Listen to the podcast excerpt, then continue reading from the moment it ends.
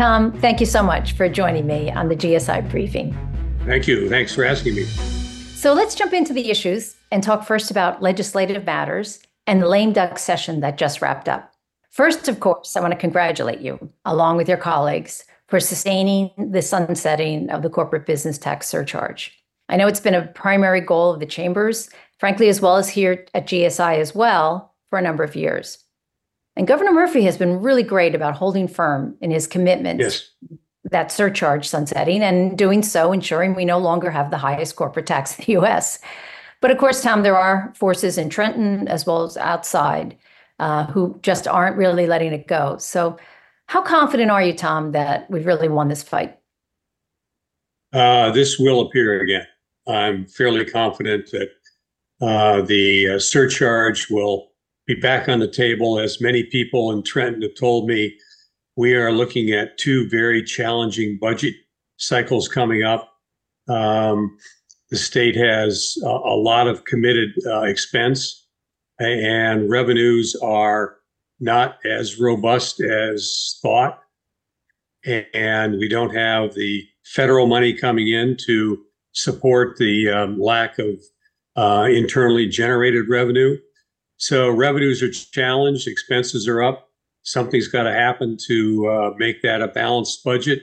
And that's why I am almost certain we will hear again a, um, a some momentum for the surcharge. Under that surcharge, we had the highest uh, corporate tax rate in the Correct. U.S. And, and you've been you've been great. You know, under your leadership, the chamber has been clear in articulating a vision for the state. And in fact, post-election at the end of last year, your message to the chamber members, you outlined a six-point legislative agenda that you want to pursue in Trenton. You have the goal of making New Jersey a better place for your members to run their businesses, as well as your employees to live and raise their families. So, can you talk about those six points and how you intend to make Sure. progress in moving those forward? So our six point agenda was done uh, with some practical ideas that are doable that will help help get us on the path to becoming more affordable and business friendly. And the six points are the following: uh, the state has still has a very large surplus, and the business community right now um, is being saddled with about a billion dollars plus of expense to replenish the unemployment trust fund. Uh, we would like some of that, if not all of that money, uh, all that uh, deficit to be funded by the surplus, because it would take a huge amount of expense off the backs of the business community. Goes right to the heart of the affordability issue. And by the way, most states around the country, I think between 35, 36 states, have used the surplus money they got from the federal government to replenish their unemployment trust fund. Right. So that that's one item. And the second one is there's still a lot of uh, pain in the business community, pain in the form of working capital. Without working capital, companies can't survive. And working capital comes from a couple of sources, uh, usually from uh, profits generated by the company, uh, capital put in by the owners, or possibly uh, uh, bank loans. All of those uh, potential sources are being challenged. There are no federal programs, there are no state programs uh, like there were during COVID, like the PPP plan, uh, which really helped the business community survive. There are none of those in place right now. So we've asked the state, basically the EDA, to uh, grant a very significant grant fund, put, put a very significant grant fund in place to help uh, any business anywhere in the state of New Jersey access um, money to survive. And uh, that's that's point number two in our uh, not, not not necessarily in the order of preference, but point number two of the six. Point number three goes right to the heart of business friendliness, which is the Gear Commission. Hmm. The uh, Christie administration, as you well know, had the Red Tape Commission, which worked very well in eliminating duplicative uh, policies uh, that really hindered the business community. That went away with the Murphy administration. Early on in the Murphy administration, the Assembly and the Senate voted unanimously to uh, put together the Gear Commission to really bring back the old Red uh, Red Tape Commission, but the governor vetoed it. I have brought this up to the governor. He seems receptive to uh, looking at this again. So we are calling for the legislature to reintroduce the Gear Commission for the governor's consideration, which would help uh, the uh, businesses in New Jersey get past a lot of things that are in their place uh, that are uh, policy driven that really hinders hinders the growth of business.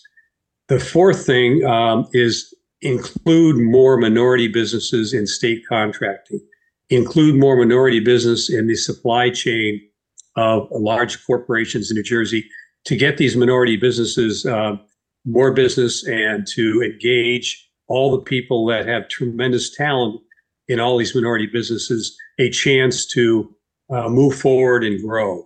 Uh, there's there's enormous potential there. It helps the state in many different ways, and we are encouraging the state government to um, open up their contracting to do this. There is a, um, I believe, it's a mandate to have 30% of state contracts uh, with minority businesses. Right now, the number, the amount of minority business and state contracts is 3%. Yeah, there's I think enormous- the veterans are, the veterans are in kind of the same position as well, right? Veteran, well, I include them in the diversity uh, as a as a small diversity uh, organization and business. So a lot of room to grow, and a lot of room to really meet meet the mandate that's out there. So that's that's the fourth thing.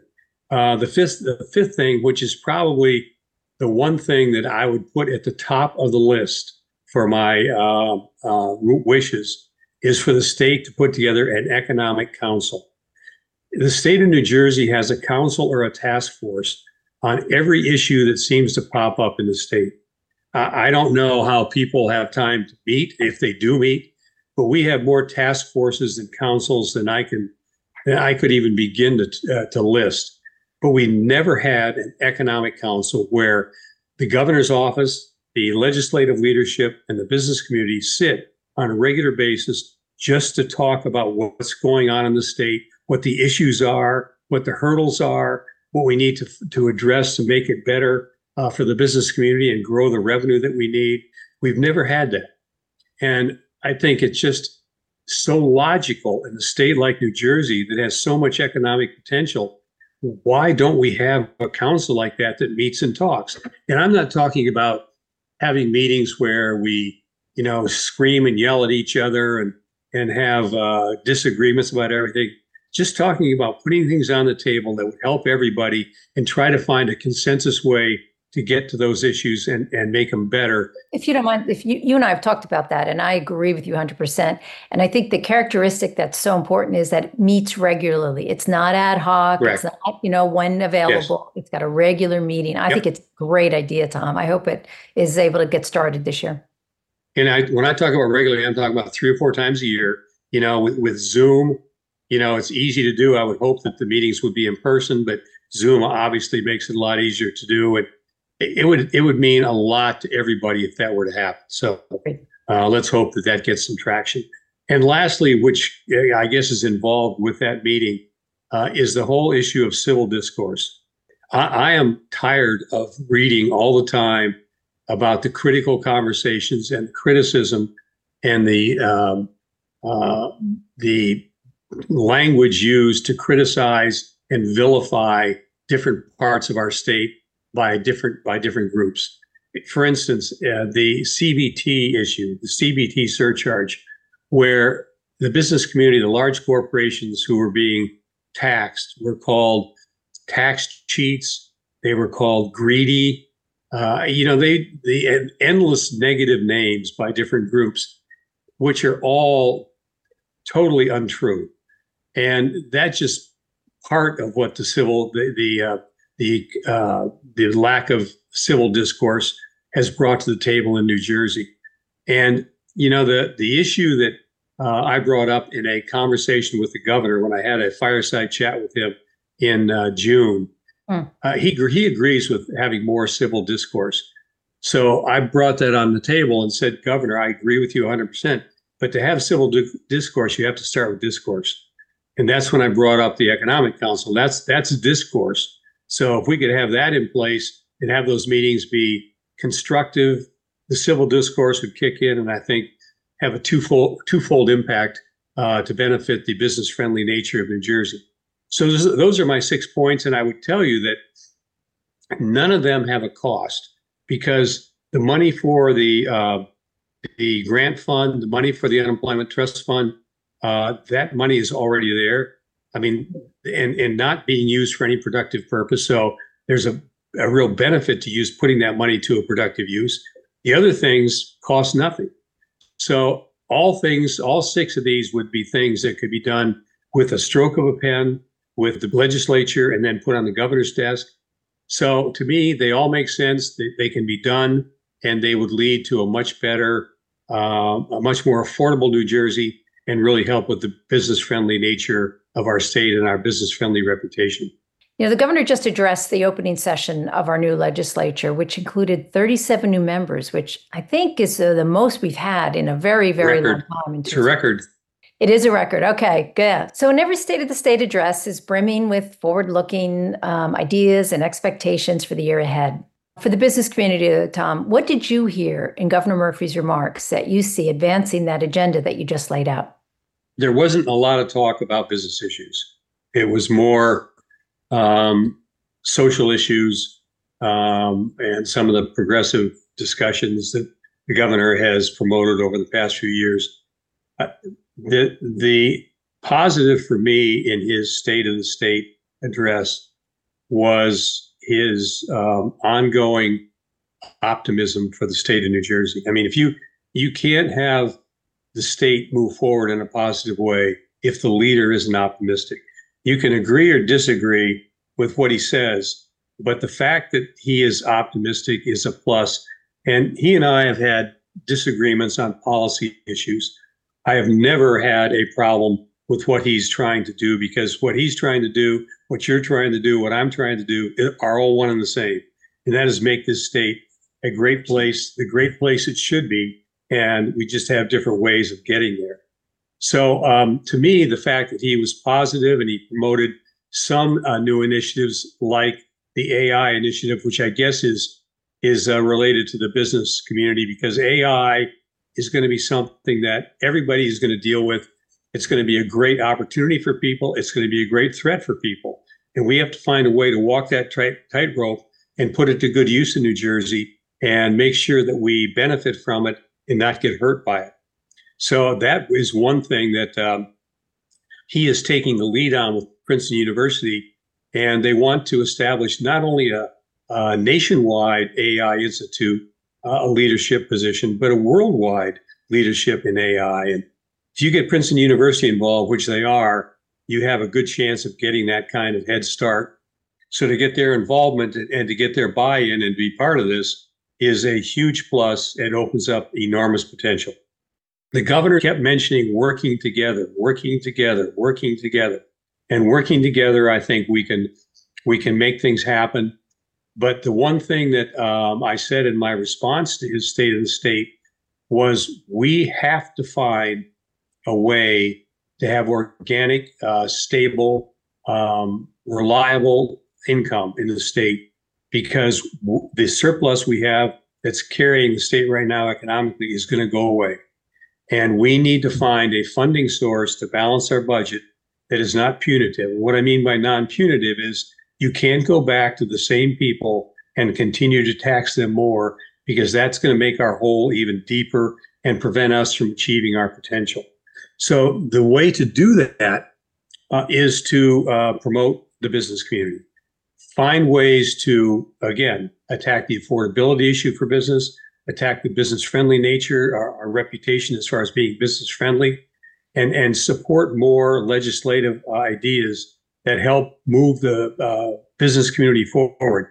If we can keep the companies here that are here, encourage them to grow in the state of New Jersey, and therefore, and then with that, help attract more companies to the state of New Jersey, the ensuing revenue from their profits, them hiring people, those individuals paying taxes, those people buying products in the state of New Jersey. It helps the state in so many ways. So I don't know, Regina, of any other way to have a reliable, sustainable, organic source of revenue than to than to build the business community, and that would be the foundation of our economy and the foundation of the new revenue we could generate to uh, support the, the growing budgets that we keep seeing. Well, it, to the point, boy, you you really it's a perfect segue to just getting a little bit more into the uh, the budget discussion for the state, if we can, uh, Tom. And with the lack of you know new federal revenue sources, and the use of the current surplus to fund the operation, you're referring really to what's commonly called the fiscal cliff, or Jerry Scharfenberger called the right the fiscal time bomb. You know, one truth does remain that you have to live within your means. And that's really what you're starting to talk about, I think. And as you just referenced, right, spending over the last six years has increased 54 percent but personal income of our residents has gone up only 24%. You know, glad it's gone up 24%, and that's a terrific, you know, um, you know, a statement to be able to make. But it's not sustainable in terms of, you know, the legislature having a appetite to spend and the governor uh, appetite to spend and the taxpayers' capacity to pay. So, is there anything, you know, any ideas that you've got? I mean, I agree with you. It's got to be organic growth and attracting businesses and what do you see as the, you know, I think the challenge, and you reference at the very top of the show, you reference this challenge over the next two years, especially in the budget cycles. How do you see that really playing out? Well, let me take a step back. Um, the revenue cliff is a real is a real dilemma because that's coming. Um, when we had the election in November, uh, and the Democrats uh, really pulled an upset. I mean, they they thought they were going to lose seats. They gained seats. There was a polling done of people leaving the uh, the voters leaving the voting booths. The first and second issues that the voting public said uh, that uh, came out of the voting booths were they were driven by the affordability of the state and the economy of the state, not the social issues that keep popping up about school curriculum and women's rights, which are all important. But the two drivers that they they had overwhelming uh, that overwhelmingly uh, prompted whatever vote they made was affordability and the economy. And then, um, lo and behold, what were the first two things that came up uh, through our legislature right after that those statements were made? One, let's continue with the CBT surcharge, and number two, they decided to enhance and lower the requirement for paid family leave from uh, companies with 30 employees down to five, yeah. both of which negatively impacted affordability, and both of which would have definite definite negative impacts on the economy. I I, ha- I, I don't understand why um, uh, the legislature doesn't read the tea leaves and see what the voting public said, because they are giving us the support for the argument we're making. So everything is gearing, uh, is pointing to uh, attacking affordability and the economy, and not, but, but nothing legislatively is pointing that way. So I, you know, we're going to be using that information and that those foundational pieces as arguments going forward in our testimony, and I'm sure we'll have an opportunity to testify on a lot of things that are going to pop up in the new the new legislative session, especially the reintroduction of the CBT surcharge, sooner or later, I would hope that the legislature would get the hint and start to move off the agenda they're on and move more toward it, achieving the economic potential we have by supporting the business community. If they don't, you know, God help us, because I don't know where we're going to get the funding to uh, support the growing budgets. So, uh, one other very, I know, high pressure um, on terms of spending and a slightly different subject, but very related to the economy is um, New Jersey Transit. So I'd appreciate, and I know our audience would, Tom, kind of hearing your thoughts on the state of New Jersey Transit, because uh, I know it's so essential to both commerce and employment. And I don't know if you read, I, you know, I recently authored a um, an op-ed responding to a great article in northjersey.com and i basically said that it's clearly an agency run amok. And i say that because i mean they're staring down the barrel of nearly a $1 billion shortfall in 26 that's less than two years away for such a large organization. But they continue to spend as if they're steeped in reserves. So excuse the pun tom but really are we watching a train wreck or how do you see this? Um, First of all, the infrastructure of our state, which includes New Jersey Transit, is the foundation of our economy. It is by far uh, the biggest, one of the biggest assets we have between New Jersey Transit, the highway system, the ports, um, you know, everything. It, we have the best infrastructure in the in the country, but it's got to be healthy and it's got to work well uh, to maximize the potential uh, and maximize the support it gives to the business community. New Jersey Transit, and, and just so you're aware, I've I've led the last four um, infrastructure uh, initiatives in New Jersey to Washington, and I chaired the, last TTF uh, renewal uh, about six years ago. Um, and it is so vital to our state uh, that it, it, needs to get addressed. The governor has said he's going to fix, fix New Jersey Transit unless it kills him. I, I think he's, um, I think it, based on recent conversation, not conversations, recent uh, things he said, he is he is definitely not pleased with where uh, he has got New Jersey Transit. He's uh, been critical of himself, which is which is uh, I give him credit for. Uh, New Jersey Transit. Um, uh, I, I, don't know the answer to their problems. Uh, I don't know if they have looked at um, how they can become more efficient, which means cut costs. I don't know if that's a possibility. But obviously, when you have bleeding like they've they're having, everything should be looked at, including um, every dollar they spend. You know, there was an old uh, economic axiom called zero-based budgeting, which is, you know, you decide, uh, you start from zero and say, what do we actually need to spend and why? You know, maybe that's a, a, uh, a process they need to go through.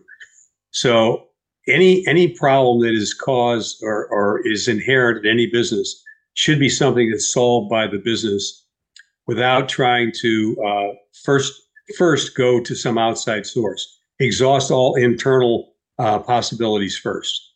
A classic, you know, I think example of managing the expense side, which you know I think needs more focus, is thinking about how their customer profile has changed, how business needs have changed. Right? It's not really a Monday to Friday three-hour peak hour peak you know, uh, period anymore, and modifying and make, be more flexible about when people really need to use transit versus when it's much lower um, demand and therefore, you know, a lower provision of service would be perfectly acceptable. And I think just thinking about where business is headed as opposed to where they've been is a great first step. Yep, I agree.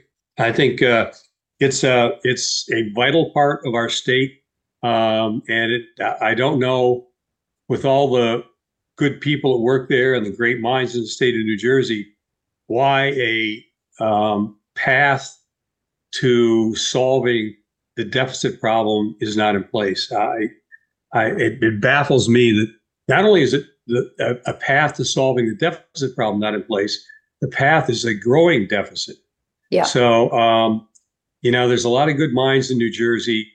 Uh, maybe my comment about having a sit down with an economic council type approach would be a good way to do it to get uh, i know they have hearings about this but you know hearings are hearings and you've been to hearings and i've been to hearings and a hearing is yes they hear you but uh, how effective are the the uh, the uh, proposals made by the people that are talking at those hearings I, i've never seen a lot of real action taken by uh, any organization based on what people say at the hearings it's it's nice to have them, but is it really effective? I have my doubts.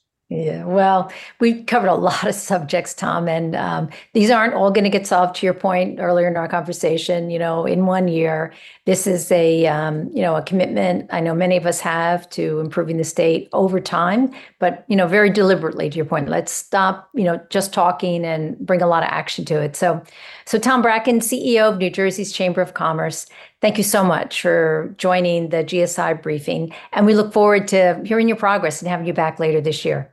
Regina, thanks for asking me. The GSI briefing is produced by the Garden State Initiative. For more information about GSI, visit us at gardenstateinitiative.org and be sure to follow us on social media. Don't forget to subscribe to the GSI briefing on the podcast platform of your choice. And please leave us a good rating. This is Regina Egea, and thank you for listening.